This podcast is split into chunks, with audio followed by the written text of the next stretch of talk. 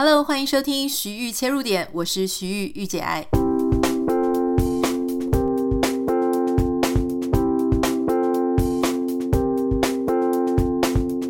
欢迎收听今天的节目。我们说请就请哦。上一次我们还邀请到这个儿科女医欧淑娟医师来跟我们分享了很多这个小朋友能不能够吃安眠药啊、褪黑激素。那很多人就跟我分享说，哎，很想要再多听一些关于小孩子的照料，特别是从医学的角度。所以，我们今天再度欢迎欧淑娟医师。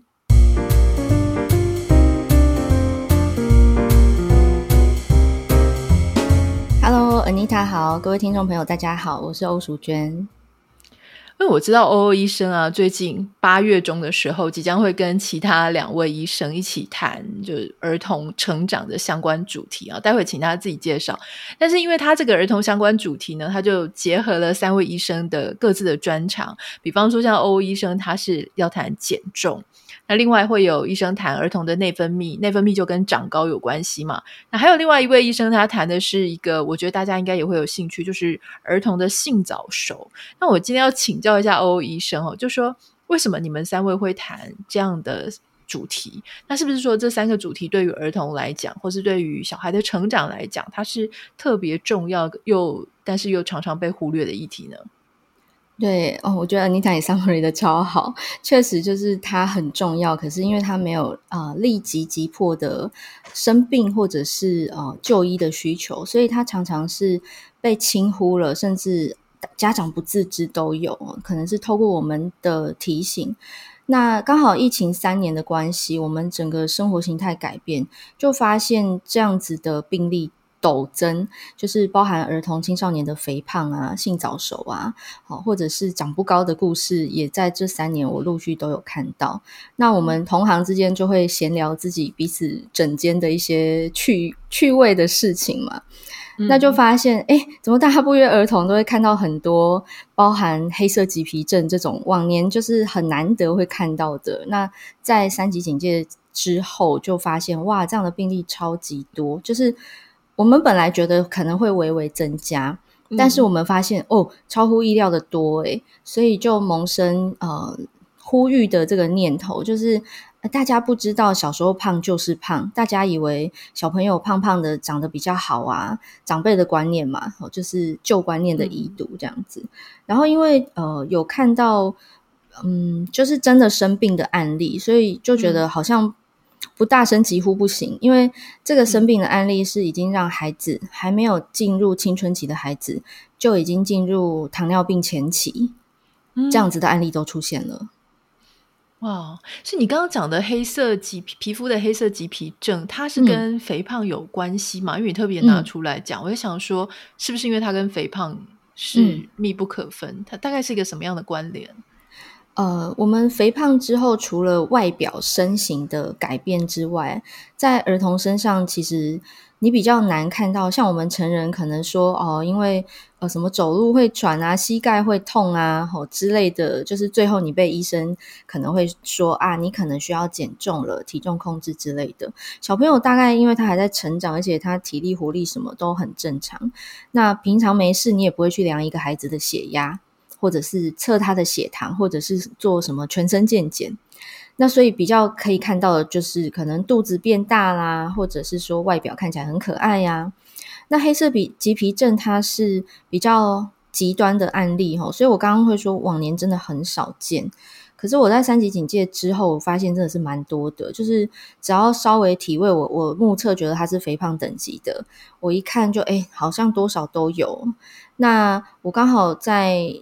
呃，就是我的粉专写了一篇卫教文章，因为之前有一个案例转诊后发现，就是我刚刚讲那个糖尿病前期的一些 sign 有出现。那我写了这篇文章之后，有有蛮多家长看到就，就诶赶快检查自家的小孩子。然后就在三级警戒那一年，就是二零二一年，我们五月开始嘛，然后七月底左右结束的。就在七月底八月初的时候，我诊间来了两个小朋友。都还是国小学生哦，然后妈妈就说：“医生，你赶快帮我看我小孩是不是你写的那个黑色棘皮症？”然后说：“怎么了？”然后一看，两兄弟都是非常的明显，脖子啊、腋下哦都有。那那个呃生殖器附近，呃，其中一个我有看啦，然后但是总之后来我帮他们转诊去医院。哥哥因为时间比较久，所以哥哥他的抽血数据就真的出现了我刚刚讲那种可能要进入糖尿病前期的一些 sign。那弟弟还好是没有，可能是因为弟弟胖的时间不够久。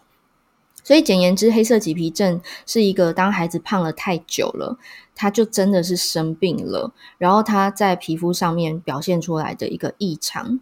那通常出现这个异常。如果太久的话呢，我们抽血去检查，都会发现它有一些胰岛素阻抗的问题。嗯，胰岛素阻抗，呃，白话文来讲，就是我刚刚说快要进入糖尿病之前会有的状态。好，真真的变糖尿病，其实就是已经真的生病了，进入要吃药啊、打针那一些治疗了。但是在胰岛素阻抗这个所谓前期。的时候还有救，就是赶快做呃饮食啊、哦生活形态啊等等运动等等的调整，它是会恢复的。哦，在儿童身上它是会恢复的。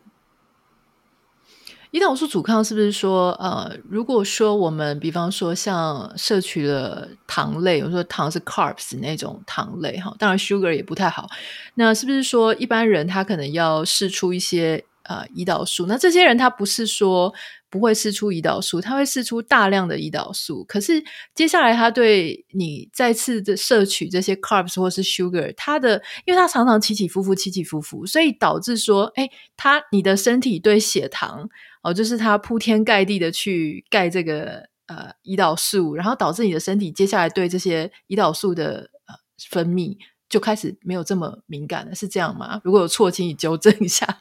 我觉得你讲的很好，诶，就是蛮白话的，确实差不多是这样哦。就是呃，有点类似说，我今天发零用钱发十块给小朋友，我发一个月之后，他对这个十块是没有特别觉得说，哇，我得到十块钱呢。你可能要发二十块，他才会觉得，哦，我有得到钱。好，然后久了可能要发到一百块。那有一天你的口袋破掉了，你发不出来了，所以胰岛素阻抗有点类似这样子。我当身体摄取了太多的精致淀粉，哈，我们刚讲那个碳水化合物 carbs 跟 sugar，然后我们就要分泌胰岛素来调控血糖。好，一开始可能像十块这样的 level 就够了，久了之后呢，就需要二十块，在更久之后可能需要到一百块。然后有一天你的身体承受不住了，就像口袋破了一样。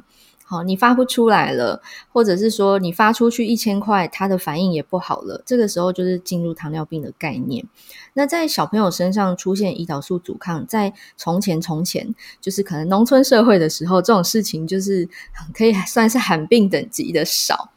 那在现代西化饮食的社会之下，它就会变成一个，哎，怎么越来越多？我们我们儿科医师有吓到，真的越来越多，多到我觉得有点害怕的地步。嗯。哎，你刚刚提到就是说，比方说像我们有很多小孩，他可能是需要减肥。三级警戒是因为可能待在家里的时间太久，很少出去活动啊、跑跳啊，哈。然后在学校可能吃营养午餐没那么好吃嘛，家里吃这种外送外卖又油又炸的，可能非常的好。那我想请教这个哦，就是说。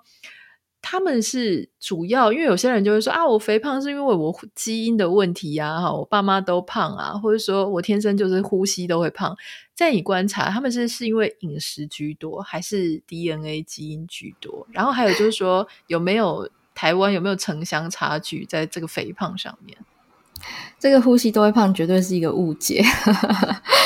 呃，我们讲肥胖的成因啊，其实基因的这个。这个影响程度啊，是排在很后面的。嗯、就是说现代人哈，现在西化饮食啊，都市生活这样子的状态的人类呢，其实第一名主要还是饮食。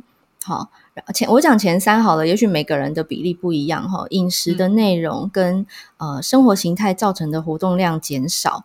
好，以及静态生活习惯。所谓静态生活习惯，就是你坐着工作，坐着打电脑，坐着打电动，坐着看书，坐着滑手机，whatever，你就是能坐就不站这种生活形态。好，这个这大概是前三名。好，那其他因素包含说家庭的影响，包含说呃。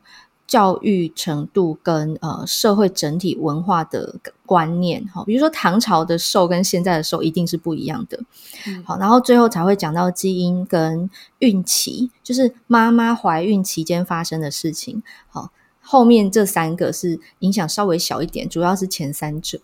那城乡差距来讲，各国研究去看都有发现，确实会有城乡差距。好，以现在就是二十一世纪这个这种年代来看呢，相对于都市乡村的人口是比较胖的。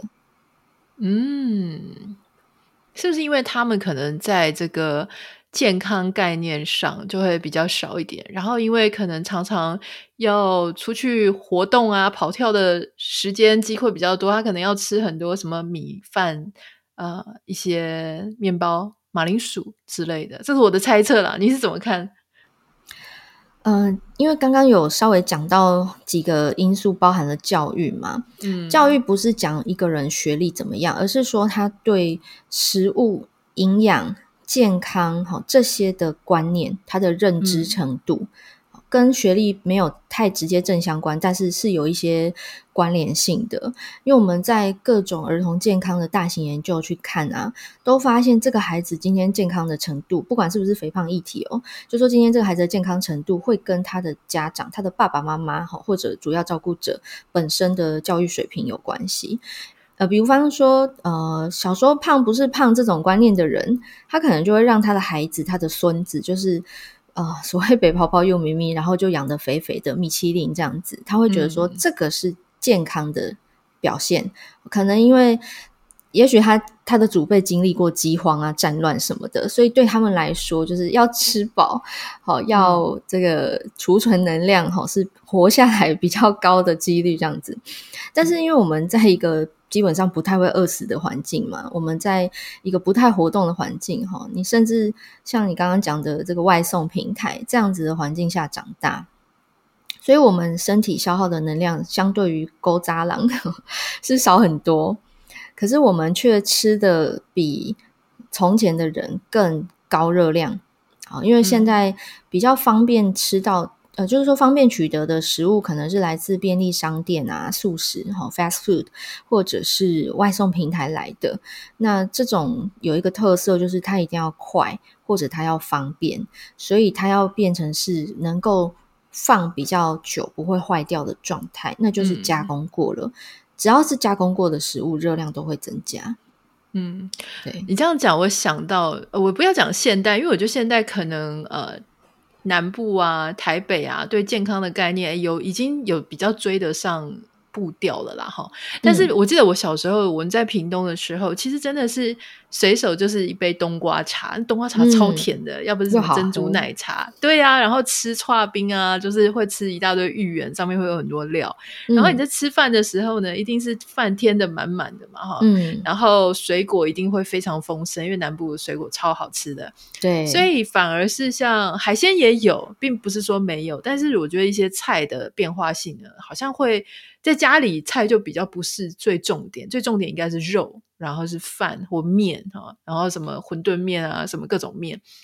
那后来你到台北才发现说，啊，原来是有在吃什么五谷饭啊，又加一些什么哎，kiwa kiwa 叫做什么？我啊，藜麦是有这种奇奇怪怪的东西。这个都是在都市都会区，大家都才会讲说，哦，这个东西对健康很好啊，哦，那个东西很棒啊。所以其实就回应到你说的城乡差距，有时候是资讯。然后我来到美国这边，因为加州人是非常。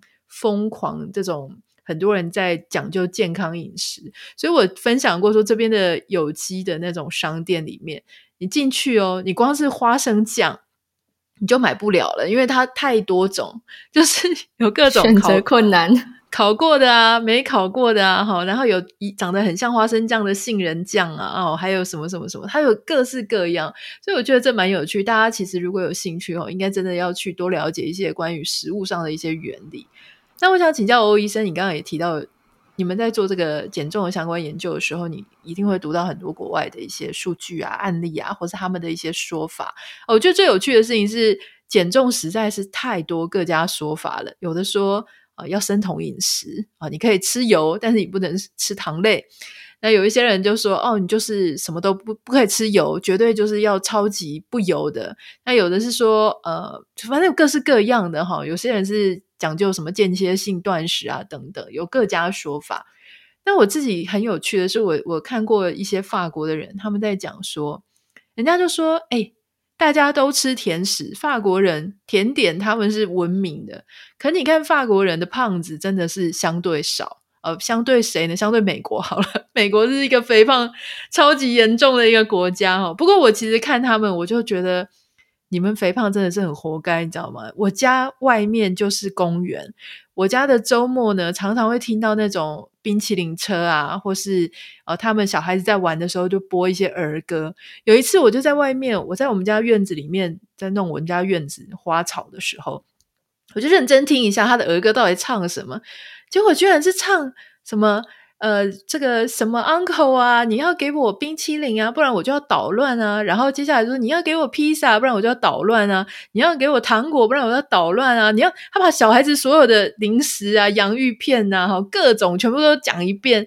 然后我后来发现他们真的超多零食歌曲的，就是他小孩子就是一直受到这样的刺激鼓舞，然后觉得这个是习以为常。所以美国小孩吃东西的饮食文化真的超糟糕的。汽水、lemonade 哈，然后都是含糖的，然后披萨啊、薯条啊、chips 啊，或是炸鸡，吃这些，然后从小就是胖胖的，一直到长大都是胖胖。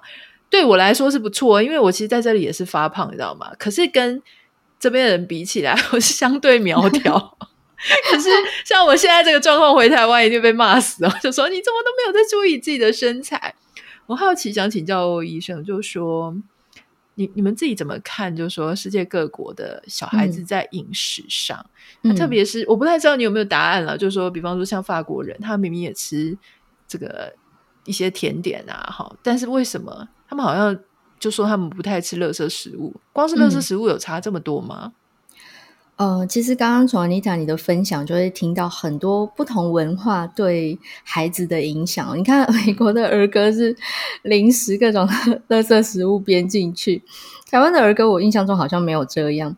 但是，呃，其实肥胖这个议题啊，WHO 有很明确的定义哦，就是世界卫生组织，它其实把肥胖定义成是一个。慢性病，好，就像我们今天认知糖尿病、高血压这种慢性病。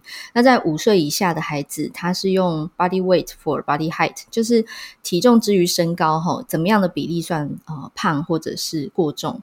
那台湾有台湾自己的定义，因为我们有自己台湾的数据可以去比对，所以大家可以上网查一下台湾自己的 BMI 的各年龄层有它的范围。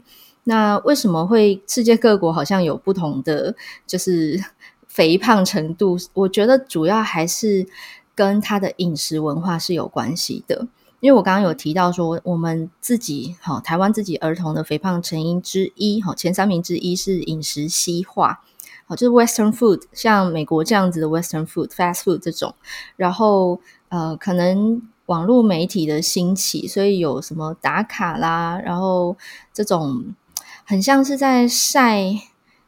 还是炫耀吗？就是哦，我今天吃了什么王美下午茶，还是什么王美店，嗯、我就会打个卡，然后大家会以这个为风潮，然后就就会很。我现在其实有观察到很多家长，就是他也要做自己，可是他有孩子，所以他会带着他的孩子去一起吃下午茶，一起去吃什么有名的店，哈，这种大餐类型的。那其实久而久之，就是你的孩子从小在这样子的熏陶之下，他会认为这个是正常。然后他会觉得这个才是好吃，或者这个就是好的。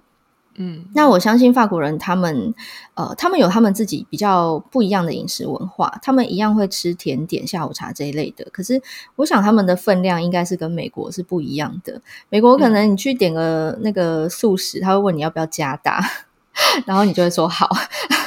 那这不是有一个纪录片吗？卖胖报告。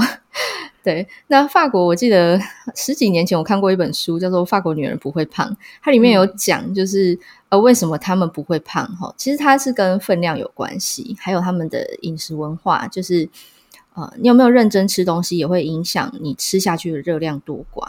我觉得这些都有影响，但是全球。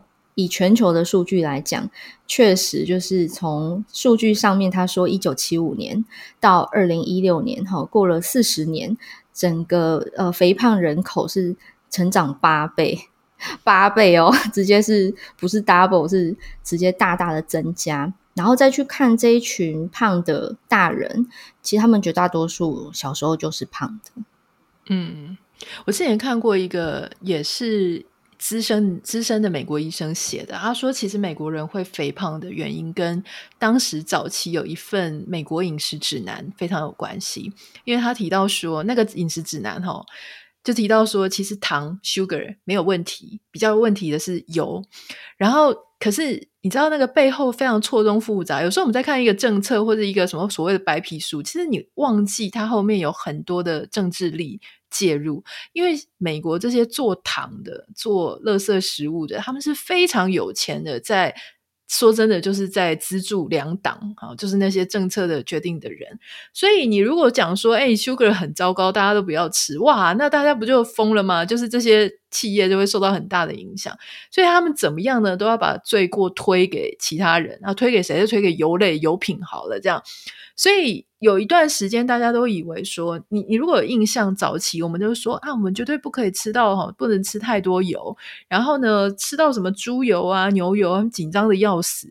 可事实上，我也听过一种说法，他说这些天然的油品好过于那些提炼，就是。就是那种什么化学链的那种植物类的油，我就说不是叫你故意去吃五花肉，去吃它肥肉，不是这样的意思。只是说你吃到的时候，你不用这么紧张哦，反而是那种类似说什么葵花油啦，还是一些奇奇怪怪的这种植物油，你根本不知道它从哪里出来的那种油，呃，你可能要稍微小心。这个是有道理的吗？请教欧医生。呃，我稍微小小修正一下，就是植物油相对动物油来说，嗯、仍然是相对健康的选择。但是这有一个大前提是适量，哦、就是不要过量。那但是呢，有一种植物油是真的蛮糟糕的，就是氢化植物油，就是我们讲反式脂肪酸，也许比较多人听知道我在讲什么。嗯、对，就是你啊、呃，可能这个糕点、酥饼哈这一类烘焙产业，呃，因为一些制成，然后。有一些奶油啊，哈酥哈什么叉叉奶酥这种有没有？嗯、这一类的油就相对不好。好，虽然它是植物油.可是它是反式脂肪酸，它是对心血管，就是所谓心脏病、中风这种是有高风险相关的。嗯那你刚刚讲那个报告，我有我有看到过类似的文章，就是、嗯、对很很很古早的时候啊，哦，虽然这是儿科，我觉得也算不好的 past history，可是我还是跟大家分享，很古早很古早的时候，有有一派叫百岁派的医生，他们宣导要趴睡，可是后来实证发现趴睡会害死婴儿。趴睡是非常非常危险的，所以后来就整个政策是大反转。还有一个词叫 “back to sleep”，就是睡回背哈，你背躺在床上这样子仰睡。所以古早的医学它是有错误的地方的。那这个当时的饮食指南说糖没关系，油比较严重。我相信除了政治角力之外，还有一个原因是油是相对热量高的。但是当时的科学也许也许有，也许没有，我还没有去看相关研究。可是呢，现在有一个词叫糖上瘾，也许当时没有这个概念。好、嗯，糖会上瘾，就跟你吸毒啊、抽烟啊、赌博会上瘾是一模一样的事情。它在我们大脑当中发生的化学变化一模一样。嗯、那糖上瘾在儿童青少年非常严重哦，因为他们会不自主的，没有办法冲动控制嘛，他们就会一直去吃甜的、含精制糖的。我要自首，这不是只是孩子，嗯、因为我曾经，我之前跟另外一间就是什么 coffee 合作的时候嘛，哈，就是他们有说不要尽量不要吃糖，我很乖，我有两个多月我没有吃任何的 sugar，然后没有吃 carbs。啊，我那时候体重真的下降的非常快，而且我甚至是只要吃到一点点的糖，我就觉得整个嘴巴或是就是很不对劲、不舒服的那种感觉，所以我那时候很享受那种感觉。可是后来呢，因为自己瘦很多，所以就大意了。大意了之后开始，那个时候不能喝呃，不能吃糖，是水果也不吃，然后拿铁就是牛奶也不喝，因为牛奶其实蛮甜的。后来我必须要跟大家分享，就是因为我一旦大意之后，就开始正常饮食啊，面也来啊，意大利面啊，好，然后拿铁又继续喝。以前都是喝无糖无糖豆浆配咖啡，现在就是 继续喝拿铁。我要跟大家分享，就是当你啊喝拿铁，大概喝个几天之后，你真的就回不去无糖豆浆加咖啡，因为你就会时间一到，你就很想喝拿铁。我不知道现在在收听 Podcast 的大家哈，有没有那种你每天一定要喝一杯拿铁？我觉得你真的要 小心哦，你就是吗？我医生举手了，你可以试试看，你可以断糖断一两个月，你再去喝拿铁，你会觉得真的有够甜的。可是你这样喝三天之后，哎，你又会整个就没有感觉。你就觉得很正常。这就是糖在我们大脑产生的 可怕的化学变化。诶，其实我在实习的时候啊，因为高压工作，而且没空好好吃饭，我那时候一个月十班，哈，就是在医院要过夜过十天这样子。我我每一个班都会喝一杯半糖的手摇饮料。就是呃，intern 就是要做各种杂物哈，就整个晚上忙不完，嗯、然后隔天要继续接着正常上班，嗯、所以那时候精神粮食就是这种高糖的饮食。那后来我自己也是慢慢把它戒掉，我就有跟你一样的感受，就是如果吃太多，我就会开始觉得，哎，嘴巴味蕾感觉好像不是那么舒服，嗯、没有那么喜欢。好、嗯，但是呃，我觉得呃，现在减重饮食很流行，其中一个是低碳嘛。其实它不是要叫你不吃碳水化合物，它是要叫你吃适量的碳水化合物，而且是优先砍掉精致淀粉，优先砍掉含糖的饮品。水果可以吃，只是适量。那台湾超级甜，又吃太多，对，对不对？就是适量就好。比如说现在可能盛产芒果很甜，很好吃，那你可能一颗芒果一家人分，不要一个人独吞。一颗芒果当然就是一个人吃啊，就一家人。小技巧就是你可能同步吃了芒果，又吃了可能荔枝哈，或者是凤梨，就是你搭配其他种类，嗯、然后每个分量都少许。这样其实第一个是你整体吃的水果量也不会太少，嗯、所以你还是满足了那个吃水果甜的欲望。第二个是不同的水果有不同的营养价值、不同的植化素、嗯、不同的纤维质含量，所以你会比较均衡。那第三个就是因为准备起来很麻烦，所以相对你打成全部打成果汁，你咕噜哈三十秒就喝完了。可是你要一一吃完这些，可能至少要三分钟、五分钟、十分钟吧。然后你会透过可能咀嚼啊，手要剥啊，然后你就会闻到那个香气，就会有味觉以外的享受。我曾经有听过另外一位医生说，其实水果并不是我们现在非常必要的，嗯、就是说没有吃水果其实不会怎么样。你同意这个说法吗？我不同意。哦、你觉得水果还是有它不可取代性，是不是？对，因为我们在营养学上会讲六大类食物，水果自己就一大类，然后水水也是其中一个很重要的，因为它就是有不可取代的地方。嗯，你今天就算吃了呃，我们讲综合维他命好了，也没有办法完全取代，就说你可以完全不吃水果。嗯，对。那话又拉回来，我们这个 减肥这件事啊，其实台湾的。不管孩子还是大人，哈，在外食的比例其实真的蛮高的嘛。对。然后外食有超多地雷，水果其实根本就是小 case 哎，就是我觉得吃太多水果吃到撑的人很少，可是会一直吃这些加工食品吃到撑的人肯定不少。那这些都是非常方便取得的，可以帮我们举几个例子，就是外送饮食里面的地雷，然后大家可能不自知的那种。嗯，嗯哼。呃，刚刚有讲了一个概念，是加工的势必是热量增加的，所以只要是看不见它食物原态的，我们讲原型食物，像地瓜就是原型食物。嗯，然后如果做成，比如说地瓜脆片，或者是呃什么拔丝地瓜，还是地瓜口味的面包，嗯、那你相对是比较没有看见它的原本样貌嘛。然后像肉也是，薯条哎对，然后像肉也是呃。比如说汉堡肉，对丸子，然后、嗯、呃饺类的，好，这一些都是加工过的肉。嗯、然后通常加工过的肉，它一定是高油脂，它才会好吃。然后它会加糖，它会加一些香肠跟培根也是，对不对？热狗也是。然后早餐店可能会有培根、火腿，然后汉堡等等这一些。呃，反正就是你看不见肉片原状的。基本上都是比较 邪恶一点，然后但是很好吃，所以你会优先想要选它，因为你会在点餐的时候看那个美美的图片，然后你就会看到名字，觉得哇，这看起来很好吃，你脑中想的都会先是好吃嘛。好，这个是外食地雷。哎，那我我好奇。先假设去美而美哈，吃个类似这种早餐店好了，嗯、可不可以请欧欧医生教我们？你在那样子的一个传统的早餐店里面，你要点什么，嗯、你才可以点到健康的东西啊？我感觉我现在想到的全部都好像有点毛病，不是说什么蛋饼皮啊，就是这个、嗯、呃吐司皮呀、啊，不然就是汉堡啊，但、嗯、到底要吃什么啊？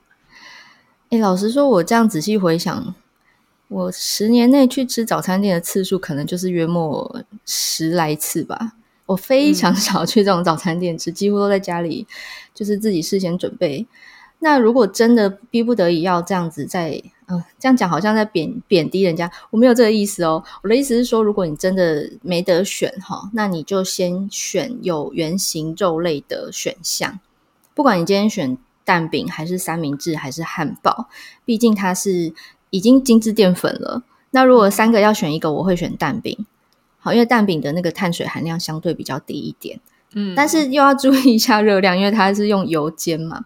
可是我我会选蛋饼啦，那蛋就是鸡蛋，所以它是圆形的蛋白质，嗯，那可能选蔬菜蛋饼或呃，比如说里脊肉蛋饼，因为里脊肉它是肉片。嗯鮪鱼蛋饼也可以吗？尾鱼也行，不过尾鱼因为它都是它那个罐头，它是油渍的，啊、所以它热量也相对高。然后加上尾鱼是那个深海鱼类，有重金属的疑虑，所以我大概我个人一年吃尾鱼的次数可能不会超过五次。嗯嗯，因为重金属残留，我怕会影响脑袋。那你自己在家里都吃什么早餐呢？就是尽量准备圆形的肉类，跟我会买生菜。嗯然后可能会煎颗蛋，然后会有 cheese 片或者是优格，然后就是刚刚我举手拿铁，因为我就需要咖啡来清醒。嗯、但是我我必须说，我真的会吃精致淀粉，因为这个这个是我戒不掉的东西。那我就尽量放在早餐、午餐、晚餐，可能就是饭。嗯、白米饭还是优于面食类哦，因为白米饭虽然是比较精致的米，可是它起码看见原型。哦，它只是纤维少了很多。嗯、那早餐店的饮料，我就建议大家选无糖豆浆，或者是呃，像小朋友你可以选保酒乳里面的原味鲜奶。嗯嗯，就这两个。其实我觉得这样听完，你会发现说，因为孩子不是独自一个人住在家里，或是他上学途中不是一个人而已。换句话说，如果大人你不改变你自己的饮食习惯，小孩子是没办法改变的，因为你不可能说啊，大人我就随便吃零食，像。我最近我就跟我先生讲说，我们两个如果要一起减肥的话，我们必须两个人的食物是要一致，不能说我这样子吃，然后你就在我旁边一直吃什么洋芋片，他完全是在考验我的意志力嘛。哈，我就觉得这样是很太残忍。所以，对你有什么事情要呼吁一下这个小朋友的爸妈吗？关于这个减重这件事？对我我自己在门诊 做减重个案的时候，尤其是儿童青少年来，我一定是跟家长沟通，先问他们家。平常就是在家里吃的那一餐或那几餐，大概会吃什么？会请他们拍照来给我看，然后我先大概透过对话了解他的观念是在什么样的程度。因为有一些家长可能先看过文章了，甚至看过书了，甚至听过我的 podcast，然后才来的，那他就会比较有概念，我教起来会很快，然后他回去做一些修正，成效就会非常好。我门诊有小朋友就是这样，腰围少十公分。哇哦！这三个月，诶，不到三个月哈，十周他腰围就少了十公分哈，然后顺便也抽高这样子。那呃，可是如果是相对观念不那么不那么健全的家长，可能就要从头教，那就会有一点辛苦，因为他就会像你讲的，经历一些阻碍是来自其他家人哦，尤其如果有长辈同住，长辈的观念非常难以去矫正，嗯、他们会有很固着的想法。那你要改变它，不是一朝一夕哈。那所以通常我会先跟家长说，其实身教大于言教。那你们家如果有零食柜这种东西的存在，用一个很好笑或者是说很直白的比喻，家里头要减肥的人，家里头的零食柜就像婚姻当中的第三者，他没有存在的必要。所以。所以我就会跟他说：“你要先改变你们家的环境，因为外面你没有办法控制，你没有办法叫你的小孩不要去便利商店买东西，嗯、你也没有办法去左右学校营养午餐的内容。甚至营养午餐就算是健康的，孩子也可以选他要吃的吃比较多，然后健康的他不吃嘛。所以唯一的机会比较好的，呃，就说真的是言传身教，就是在家里你怎么吃。”然后比较常见的一些雷，就是可能很多家长以为果汁或者是果干，哈这一类是健康的，或者是加了宣称健康的食材的一些烘焙产品，他们就会觉得那个是健康的。我觉得这也是趁这个机会跟大家呼吁哦，就是啊、比如说啊、像刚刚讲啊，藜麦很健康，那你可能会觉得哦，那所以藜麦加了藜麦的面包，加了藜麦的我乱编的甜甜圈，或者加了藜麦的蛋糕，没有，它它一样是精致淀粉，它没有因此而变得很健康。哦、真的还是要吃原型食物。哇！我待会听完，我要立刻把我的冰箱还有食物柜里面的这种小三全部都要清掉，这样 不要让它存在我的婚姻当中。好，在节目最后呢，我想要请这个欧医生可以帮我们介绍一下你们的活动，还有就是、嗯、呃，其他两位医生他们会谈到，比方说内分泌啊、长高、性早熟，可以略略帮我们稍微讲一下，他们大概会谈到什么东西。好，因为讲减重，其实很多家长是害怕孩子生病才带来，但是有一小部分的家长是他非常的有超前部署的意识哦，他发现说肥胖会导致性早熟，肥胖会导致长不高，哦，他有这个观念，那所以我们这次的活动就是扛拜这三者哦，就是跟大家讲怎么样是。过重怎么样是肥胖？那如果已经有这个问题，又该如何解决？那性早熟跟长高的部分，因为它是比较专门，就是可能没有办法说用一张投影片让大家秒懂，所以我们会花两堂课的时间，分别跟大家介绍性早熟的成因跟治疗，还有它的预防对策。那长高也是一个很多家长，尤其自己。本身可能身高不高的人，他有切身之痛的人会非常在意的。但是很多人他会在小朋友要台语讲灯棍吼，被灯短郎那个时候啊，嗯、才想说，哎、欸，我现在要带去给医生看了。但其实长高也是一个越早开始超前部署，越有机会超过我们的遗传身高的。也就是说，在上小学。哦，甚至幼稚园的年纪，你就已经可以带孩子来看专门在看长高的这方面的医生。嗯、所以，我们是希望透过这个活动，先让家长你有概念，然后你知道你在家可以先做什么，不要等到已经，我们会讲亡羊补牢，也不要说来不及没救了的时候才来。哈，这样很可惜，嗯、就是会错过一些机会之窗。哎，我很好奇，所谓的性早熟是什么样的一个状况？就是说性。一一般的成熟期是几岁？那现在所谓的性早熟是说到几岁他就出现第二性征，还是什么什么意思吗？呃，性早熟其实是生病了，它是疾病哈，它不是一个症状而已。那我们亚洲的话定义是女生八岁，男生九岁。好，在八岁生日之后发育算是正常，可是如果在八岁生日之前发育，或男生是九岁之前。好出现第二性征的发育，那就是生病了才会提早。嗯、那这个生生病大部分是没有危及生命啦，可是就是几乎都会是呃成年身高就比较可惜一些这样子。我都会在门诊跟家长说，我就是小时候不好好吃，所以我现在想长高也没机会，我永远连号称一百六都没有办法。好、嗯，就是意思是说，当你已经成年了，you do everything，但是 everything 都没有效。好，就是长高这件事，只有孩子有机会这样子。OK，好，所以如果想要了解，就是说这三位医生的一些活动讯息，欢迎点开我们今天的节目简介栏。我们今天非常谢谢欧淑娟欧欧医生，谢谢大家。如果有任何想要跟我分享的，欢迎可以私讯到我的 Instagram 账号 Anita 点 Writer A N I T A 点 W R I T E R。如果有任何想要跟欧欧医生、欧淑娟医生呃分享的，或者想要多了解他的，我会把他的这个脸书粉丝团，然后放在我们的节目简介栏里面。当然，也可以欢迎收听他的 Podcast，是儿科知识家。那我们就明天见喽，拜拜。